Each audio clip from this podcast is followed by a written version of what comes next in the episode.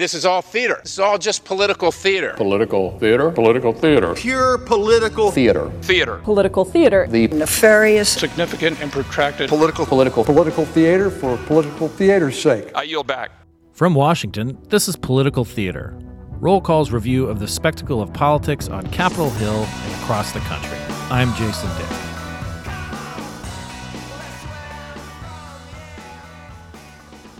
Lobbying firms, trade associations, K Street used to be a big safe haven for retiring lawmakers, but not anymore.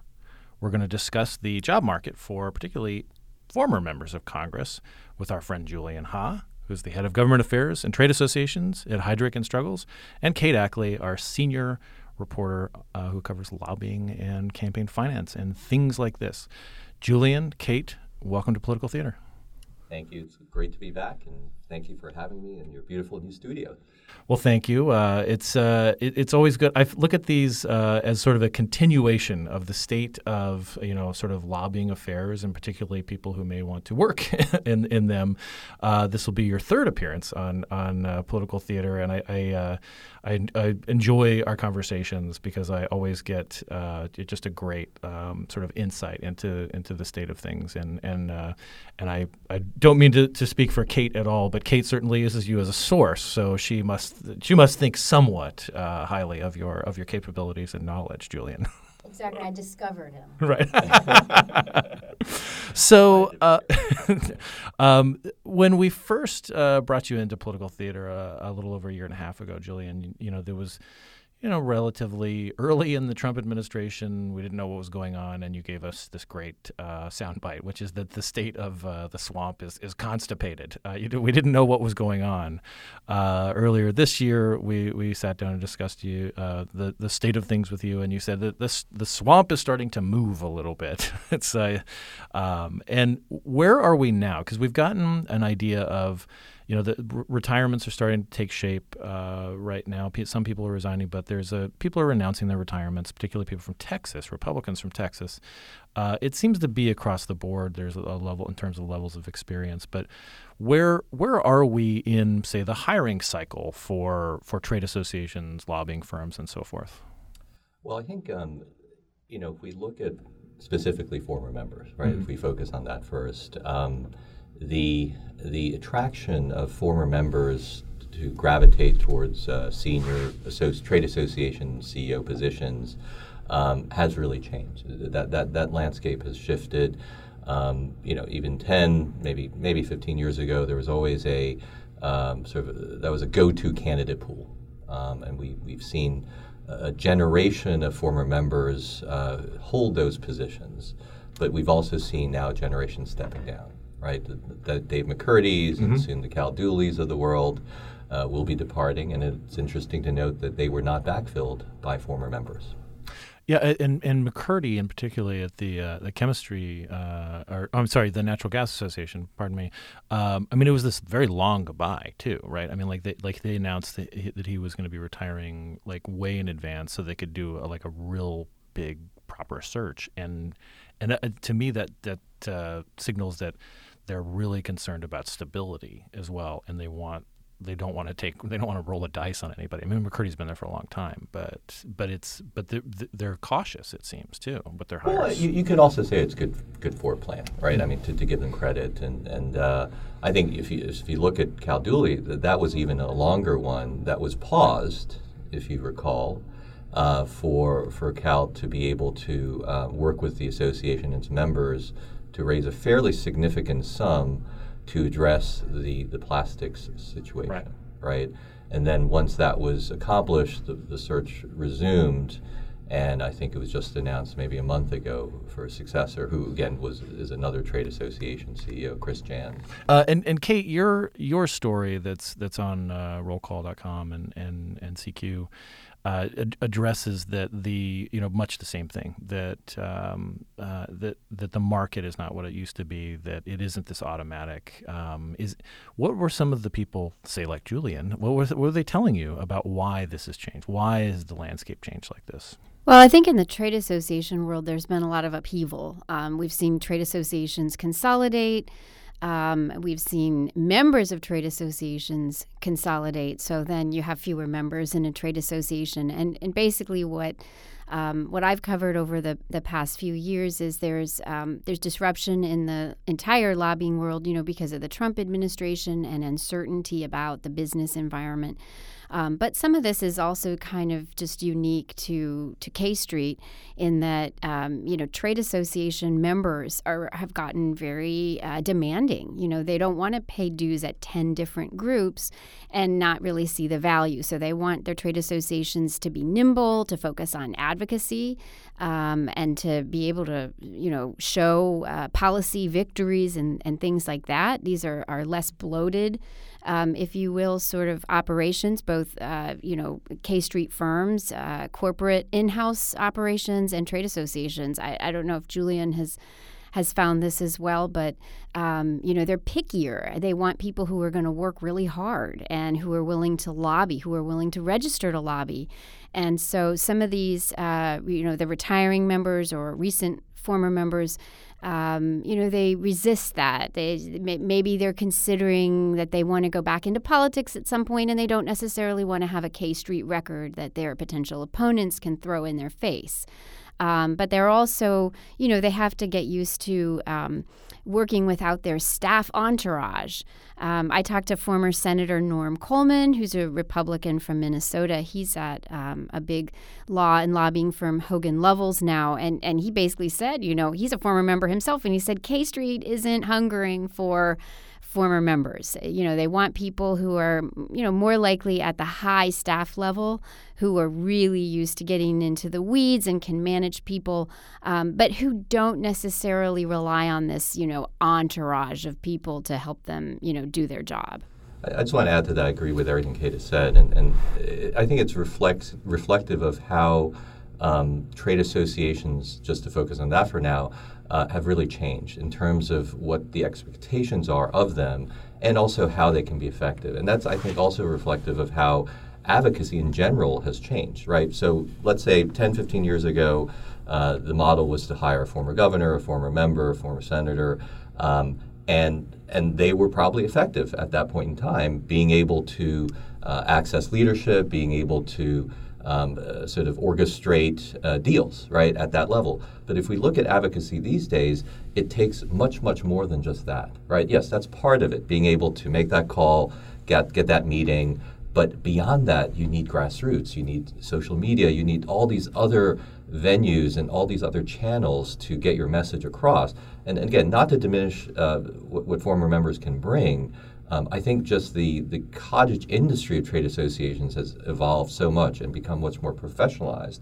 And that's why when I conduct searches, um, search committees often uh, do, do recognize that, that they want somebody who has run another association or has become familiar with that because it, they see it as a unique uh, environment that not just anyone can parachute in and, and all of a sudden run.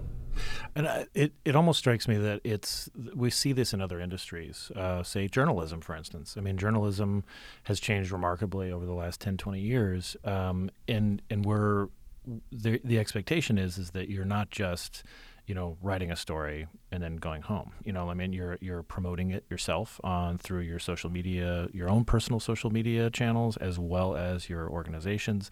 You're speaking at events uh, you're you're speaking on television, other uh, television or radio, or you know even to sometimes competitors. It seems. Um, I mean, like it, the job is more expansive. Um, do you often have to talk to members uh, who who you may be recruiting it and and sort of bring them into a new reality from what they may expect that a, a life in uh, on, on uh, in the in advocacy would be like, Julian? No, I, I, I, I do, and, and I, I you know I have um, I, I speak truth to power, and mm-hmm. I, I, tell these folks um, kind of what the market is. And, and look, the good news is there are many members who are self aware, right? They, they realize that the landscape has changed, and they, um, they emphasize how hands on they are, that they can operate without an entourage, right? But that's not, again, it's not everyone's speed, it's not everyone's capability. Um, uh, I have worked with former members. I've even placed a few, and, and, and those are exceptional folks, and they're doing well in those positions.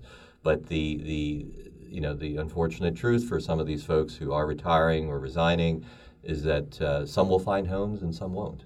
That's just the reality. Well, and they not necessarily come cheap. I mean, you know, when I talk to people for this story, it seems like sort of the entry level, you know, salary or, or package for a house member, just your ran, you know, average house member would be something like five hundred thousand dollars. Most wouldn't entertain offers for any less than that. Senators maybe a million plus. Uh, there's a huge variety, and I'm sure Julian has a lot more um, you know, intimate understanding of the compensation packages, especially for um, corporations. But um, you know, they're not going to just take a, a, job that might double their salary, um, which which would be actually getting pretty close to that five hundred thousand. But you know, they want. I think their expectations are higher. I think everybody expects to get um, a multi-million dollar package, and those are the those are the gigs that just really um, are in short supply. But even if they get that that gig, Kate, um, as you well know, you know they, they do have to work hard for it. I think even Senator Coleman says, right? You, know, you got to roll your sleeves up, and and, and just the days of uh, being a name and, and, and you know, and that in of itself being sufficient are, are, are definitely not not there anymore. Uh, and, and, look, there are some members who are very, very hardworking, and, and they transition well, and, and they um, and, and, they get after it, right? And, and they reinvent themselves, and because they want to stay engaged, they want to leverage all the policy experience and committee service and leadership positions they may have held uh, into a, into a, you know another adjacent but still familiar world. Do you think that's part of it that there are already there are already so many former members who are out there? I mean, I'm thinking about like Trent Lott, who was a Republican from Mississippi, and his business partner, um, John Breaux from Louisiana, who's a Democrat. They're at Squire Patton Boggs and started their own firm before that. I mentioned, and they're joined by Joe Crowley now yeah. and Bill Shuster. Right. right. and I mentioned and John Boehner before that. That's right. right. That's right. That's one firm. so, is there are there too many out there, and there just isn't room for more, or is there something else going on? I, I think there's always room, right, for the right people, as always, right. right? So, if you have the right level of experience, seniority, name recognition um, there are always firms on K Street that are looking to build that out, and and I think that there's still room. It's just the uh, you know, it, it's supply meeting demand, right? You, have got to bring the, the goods, you've got to bring the experience that that firm and its clients are looking to enhance or develop, uh, and, and, that's when the magic happens. So John Boehner, we mentioned, uh, you know, who's, who's Squire Patton Boggs, like he he was a fairly unique individual in that he had these pretty extensive policy chops. You know, uh, he was the chairman of the Education and Workforce Committee. He worked on No Child Left Behind, uh, and he was also a, a member of leadership. Uh, I mean, ascended all the way to the to the Speaker of the House.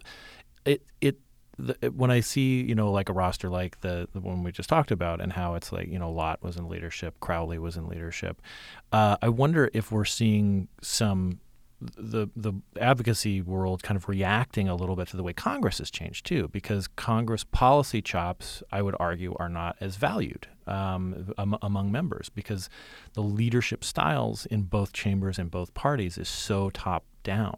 I mean, you know, you're you're basically you're given your marching orders. The the way that say the tax reform package a couple years ago came together was was really um, very very rushed uh, and and wasn't as like rigorous as say the 1986 tax reform, which took two years. And I, I wonder, are we seeing some of that? That there's a that there's they want firms want people that are more calling the shots, like like members of leadership where committee chairmen used to be the ones who were calling the shots in, in Congress and are not any longer? I, I, think that's part of it. I think you know when earmarks went away, right? It, it's harder to control your own your team and your caucus. Um, so you, in some ways, you have to go higher and higher and up to to command the respect and be able to whip votes. Uh, but again, it, you know, Jason, it does depend on, yeah. on the members you know, and I guess the needs of the individual ten, tenure, you know, association, their own brand. Yeah, I mean, just like you were saying, you know, journalists have to, you know, sort of create their own brands these days. Uh, mm-hmm. Search people have to create their own brands. Uh, I think members, you know, have, have, always had to create their own brands, and I think even more so in this day and age. And, and we've, we've seen celebrities emerge right from that, um, but uh, how, how, they then transform that into a into a profession on K Street is, is uh, you know, I think what we're seeing a little bit of. Yeah, it, also seems like that they're the members themselves have other options too. Um, one of the people who is leaving Congress this month, Sean Duffy, he's a Republican from uh, Wisconsin. He was elected uh, um, in 2010, I believe. Uh, he, you know, he's he's citing some family issues. Uh, he needs to basically make make some money, and I would think that you know he has a background in television. He he uh, you know came to fame as a as a member of the the Real World on MTV, and then I think Road Rules, uh, and so and he's good on television too. He's a fairly reliable surrogate for the administration and for Republicans. I wonder if he you know, he, he looks at it like, sure, he was on the financial services committee, as Kate, as you pointed out in your story, but also he's he's good on TV enough that he might be an attractive contributor for, say, like Fox News or Fox Business or you know MSNBC or something. Or CQ and, and he could mm, he could but he could do both too Right. i mean and a lot of these former members they serve on boards corporate boards and things like that which um, that can pay pretty well so Sure. I mean, board, board, you know, the portfolio approach, right? yeah Right, they one can put together a number of gigs that kind of and a lot of them often are based out of a law firm or something and Right. then they they add they have their tv gig and they have their corporate board gig But it's interesting. Uh, people who are, are affiliated with, um, I mean, certainly they are if they're affiliated with a trade association, but f- uh, with some of the lobbying firms and so forth, they're seldomly identified as such on as when on the, in the Chiron on cable television. I've noted that like a number of people, particularly former staffers who have some gigs, they're they're just lo- they just are identified as a strategist, which I think is seems a little disingenuous on the part of the networks not to identify that this person is a you know out there representing clients Right, right, Mhm. exactly. So, Julian, what's our what's your what's your takeaway for where we're at right now? You know, we have the 2020 election. Uh, I, I hear I hear tell that there's an election like sometime next year. Um, we, we're getting uh, we got a slew of retirements over the August recess that we're expecting a few more to, to pick up uh, as, as primary season gets close to us. What what's it like for for someone who is a uh, you know a, is is involved in the search for talent? Is it are we where are we? Are we are we in the off season right now? to use a sports metaphor. I, look, I, I, again, I think for for members who have a significant body of work, um, you know, whether it's senior committee uh, chair chairships uh, or, or leadership positions, or, or just name recognition, I, I do think if those members are interested in a position um, with a K Street firm, I still think they will be attractive. Um, uh, and and and again, if they're they're interested in more full time employment at a you know trade association or whatnot, uh, some of those will still be considered. Um, but for the others um, who might be interested in, in staying in D.C., uh, it may be a little bit harder. Again, it's just the, the rule of sort of uh, you know being closer to the action, the sun gods, or whatever when they were in in office. Uh, that experience is going to still be valued. Uh, uh, you know, time immemorial by, by firms and, and uh, other other uh, organizations.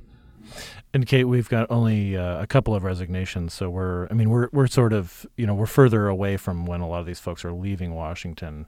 Uh, what are you looking for in, in your in your beat? What what's Well, uh, I what have should talked to some um, other. I've talked to other headhunters as well who have had some preliminary conversations with some of the people on our um, list of members who have announced that they're leaving. So even if some of these folks don't end up pursuing kind of private sector or K Street jobs, um, we know that people are having some initial conversations just to see what's out there. Um, I will say that some of the folks that maybe would be most sought after on K Street may not even want to go there. Um, Lamar Alexander, Jim Sensenbrenner, Will Hurd. well, Will Hurd is a good example. Um, you know, he is currently the only African American serving in, uh, you know, as a House Republican, and um, also a former CIA officer, It- so he's yeah, got that, covert, he's got that going right? for him, right? um, and obviously has a, a, a, a moderate, you know, sort of uh, collegial, Mm-hmm. uh, you know, relationship with Democrats, and um, Speaks a lot of languages. is somebody that I think K Street would would really be attracted to. Um, but then I hear from other people that you know there is an expectation that he may seek um, higher office at some point and maybe not too far off. So, you know, uh, the people who have announced that they're not running for reelection or who are resigning and whatnot, um, you know, they have to really figure out what they want to do next. And I think they're exploring the options, and they might find that K Street uh, is one, but it, it may not be sort of the landing pad, especially if you don't want to register to lobby and you just want to hang out for a couple of years until you run again. That that may be uh, that may be a, a, a less um, there may be fewer opportunities for that path. There, there are those even I know that, that have landed at a, a firm, maybe have not registered for that reason because they do aspire to further higher office, maybe when things either calm down or change or, or whatnot, right? And, and so when the winds, political winds shift. Uh, and so they may be using that as a platform, um, a holding place, if you will. You know, still being engaged, still being able to, to leverage their knowledge, but maybe um, being somewhat careful about what, what, types of clients and engagements they do take on, so that if they do jump back into the political fray, they, they have you know clean hands. Right, and a lot of them don't want to register as um, foreign agents, which that's its own thing. Um, that's but, a whole other podcast. but but a lot of these firms they want people who are willing to um, you know, to, to dig in and mm-hmm. not not say I'm you know I'm too good to lobby. Um, they are all of them going to face a restriction on lobbying Congress. The senators who are leaving will have a restriction for two years from lobbying uh, Congress, although they can lobby the executive branch. Um, and House members have a have a ban or cooling off period of one year. So there is built in when these folks leave, there is sort of this um, expectation that they can't do as much as they'd be able to do once they're free of those restrictions. But it's a lot of onboarding. Yes, the, the, firms like firms yeah. make that investment, that, that calculation, right? right? And, and they're and when they're recruiting those folks, and and uh, again, they they see that it gives them a little bit more cachet in the market, and and uh, uh, you know they at the very least, if that person moves on, they have a great alumni network right. at that point. And I guess you know when all else fails, they can probably like just drive for Uber or something, or you know, deliver pizzas. like, well, Julian, economy, yes, for members. Julian, Kate, thank you very much for uh, kind of opening up this this world for us, Julian. It's always a pleasure to have you. This is I, I love our discussions about kind of the state of uh, of of the lobbying world, and and look forward to having you back uh, in, in another time. Thank you so much. Thanks for listening to Political Theater. If you like our show, be sure to rate us and leave a review wherever you listen to your podcasts. If you just found us, subscribe to the show on Apple Podcasts, Spotify, or wherever you find your podcast so you can get the latest episode of the show right to your phone every single week. Thanks, and we'll talk to you again next week.